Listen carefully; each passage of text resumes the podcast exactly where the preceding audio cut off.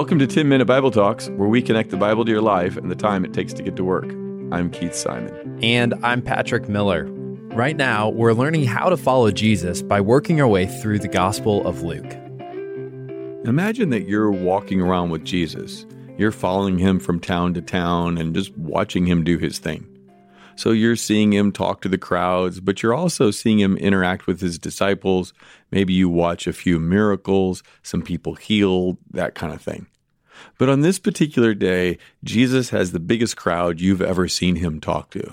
They're coming from all over. In fact, there's so many people coming in such a small space that they're trampling on one another, bumping into one another. It's uncomfortable. It's so crowded.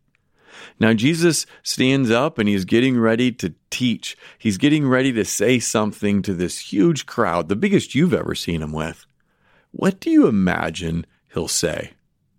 What do you imagine will be the content of this talk? What will he teach them? I think you're going to be surprised what Jesus taught the people on one of the days that he had the biggest crowds ever we find out in Luke chapter 12, verse 1, that the topic that Jesus takes on is hypocrisy. Let me just read the verse for you. Luke chapter 12, verse 1. Meanwhile, when a crowd of many thousands had gathered, so that they were trampling on one another, Jesus began to speak first to his disciples, saying, Be on your guard against the yeast of the Pharisees, which is hypocrisy.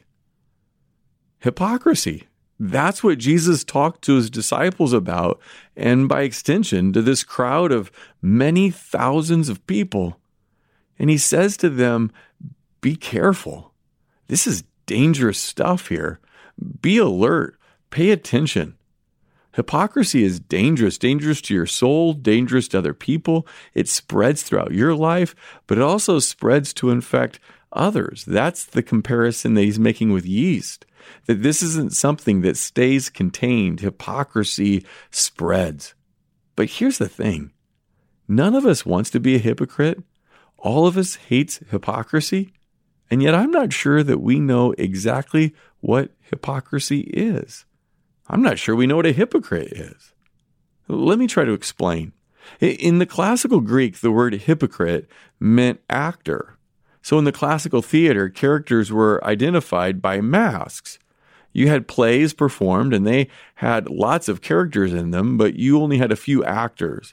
And so each actor would change parts throughout the play by putting on a different mask, pretending to be a different character in the play.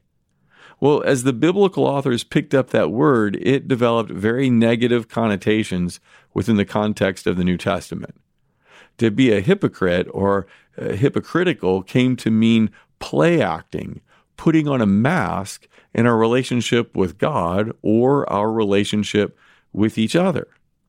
So, hypocrisy, which is what Jesus is warning his disciples, and again, by extension, the whole crowd of, hypocrisy, which he calls the yeast of the Pharisees that we need to guard against, is projecting an outward appearance of piety or spirituality while hiding the truth of who we really are. Now, here's where I think we get into trouble. I think that most people think a hypocrite is someone who lives inconsistently with what they believe. But if that's the case, that's all of us all the time. But I think people fall into the trap of believing that a hypocrite is somebody who says, for example, you should eat healthy, but then they don't eat healthy.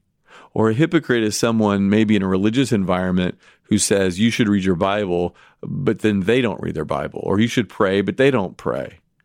But that's all of us. That's just what it means to be a sinful human being living in a broken world.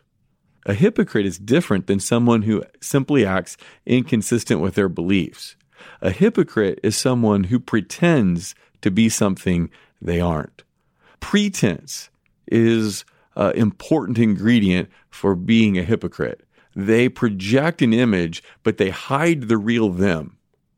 A hypocrite might present themselves one way in front of a particular group, but then when they change groups, they present themselves in a completely different way. A hypocrite has two lives maybe a life at church and then a life at home. It's not hypocritical to say, eat healthy, but I don't. It's hypocritical to act like you eat healthy, but really not. It's not hypocritical to say, we should all eat healthy, but I don't. It's hypocritical to say, I eat healthy, and to maybe eat healthy when you're out at restaurants, but then quietly, unbeknownst to anyone else, you're shoving Oreos in your face. That's a hypocrite. And so, what Jesus is doing here, I think, is saying, look, it's easy to fall into the trap of fooling other people because to a certain extent, you can fool people. You can make them think that you are better than you really are. But he says that will probably lead you to the illusion that you can fool God, and you can't do that. God can never be fooled. God always knows, God always sees. So we can fool others, we can fool our friends, our teachers, our parents, our pastors, but you can't fool God. A pastor I knew when I was in college said that all the people that you can fool, well, they really don't matter. And the one person who does matter, you can't fool. Of course, that's God. So Jesus is saying to the disciples and, and to the crowd to not fall into the same trap that the Pharisees had. He's warning us all of this religious gamesmanship. He doesn't want people who practice religion as if they are stage actors in a play. He's warning us against the practice of superficial external religion that the leaders of his day had fallen into. Before I get to a few of the marks of a hypocrite, let me tell you a quick story. So, Christine and I have a friend who I think would describe herself as spiritually confused she doesn't think of herself as a Christian. And one time she was telling me about how much she hated hypocrisy. And Christine and I had known that. She had made it clear that one of the things that turned her off to church and Christianity and Christians was the hypocrisy she had seen at different times in her life. And so she was telling me about this one day when we were both at an event that our kids were participating in. And she was going on and on about how much she hated hypocrisy and what a turnoff it was, and blah, blah, blah, blah. You've heard it many times before. And what I said to her was, You know who you sound like? She's like, Who? And I said, You're sounding more and more like Jesus. Her eyes got big because that's not at all what she expected. And I said, Yeah, exactly. You're sounding more and more like Jesus because no one was more against hypocrisy than he is. And so if you hate hypocrisy, then you're on the side of Christ. That might be something you want to keep in mind when you're talking to people who are against Christianity because of hypocrisy. Don't deny it. I mean, Jesus called it out from the very beginning. So it's not going to do any good to act like Christians aren't hypocrites. Sometimes we are. Sometimes I am. None of us wants to be, but the reality is that we struggle with all kinds of sin, including this one. But instead, you might want to say to people if you're against hypocrisy, you're starting to sound like Jesus. Maybe you should listen more to what he says. You might like it, just like you like this teaching. But let's get on to a few of the marks that Jesus lists out for hypocrisy. See, right before he makes this warning to the disciples and the crowds, he's been going off, and I mean going off, on the religious leaders of his day, both the Pharisees and the teachers of the law. He stacks woe upon woe upon woe. He calls them out for their hypocrisy and their sins. I want to take a look at just a few of the examples of what Jesus says about the Pharisees because I think it helps us see hypocrisy in several forms. The first thing he does is go after them for the outward inward split. Jesus says, Now then, you Pharisees, clean the outside of the cup and dish, but inside you're full of greed and wickedness. You foolish people, did not the one who made the outside make the inside also? This is classic hypocrisy. People pretending to be something outwardly that they're not inwardly. It's play acting. Maybe you've seen news stories, read articles about how hotel rooms are so dirty. I saw one particular news story about the glasses that you drink out of in a hotel room. And ever since I've seen it, I've never drank out of a glass in a hotel room. It was so disgusting. But what they showed is kind of one of these hidden camera things where a cleaning person went in and instead of really cleaning the glass that had obviously been used, She just dumped out the contents, wiped out the outside of it so that it looked clean, although it for sure was not clean. That's disgusting. Jesus says it's disgusting when we do that with our life, when we clean the outside in our behavior, but inside ignore our heart and the sins that come from our heart. Another kind of hypocrisy is the kind that minors on the majors and majors on the minors.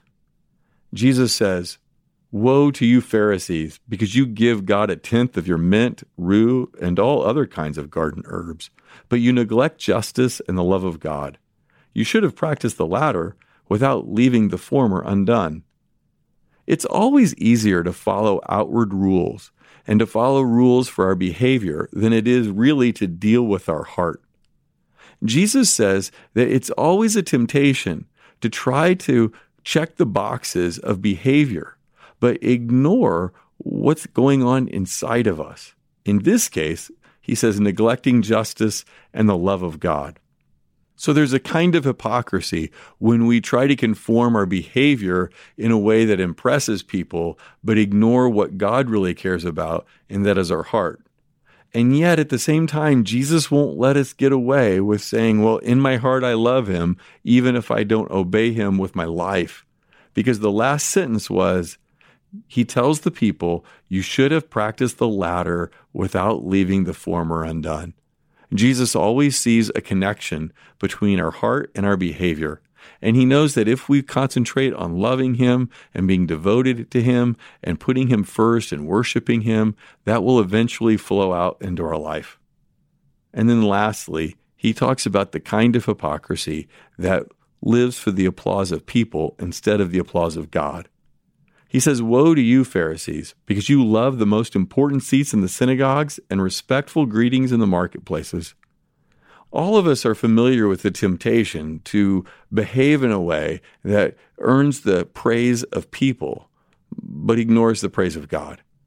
When we care more about people's approval than God's approval, we will shape our behavior in a way that's really harmful. We will try to do things that human beings value but we very well may ignore the kinds of things that God values because that doesn't get the approval of people. Paul says in Galatians 1:10 that he had learned to live for the approval of God, not people. That's something that we all have to learn, and often it takes our whole life. Let's conclude with this. The end of Luke 11, Jesus just lays into the Pharisees and these teachers of the law I mean, he does not spare them at all. He goes right after them and calls them all out. Is that okay? I thought we were supposed to love our enemies, and now Jesus is laying into them. I think that shows us that loving our enemies doesn't mean saying what people want to hear, but telling them the truth, even if they don't want to hear it. Now, look, we're not like Jesus. We don't know the truth for sure and we don't know everybody's heart. We need to be humble and gracious and kind and patient, but we also need to speak the truth in love. That's hard to do, but it's what Jesus calls us to.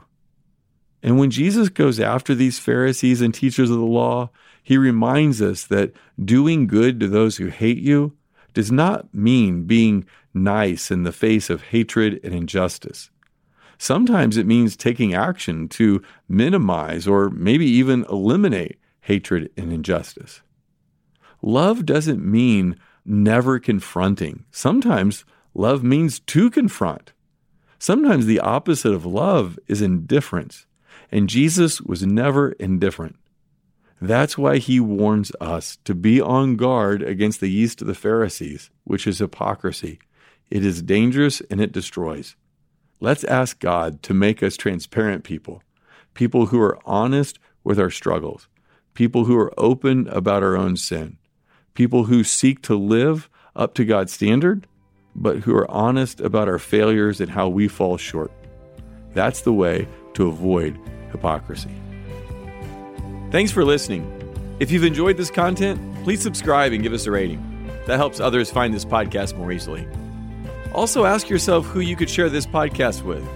Texting an episode to a friend or family member is a great way to help them grow spiritually.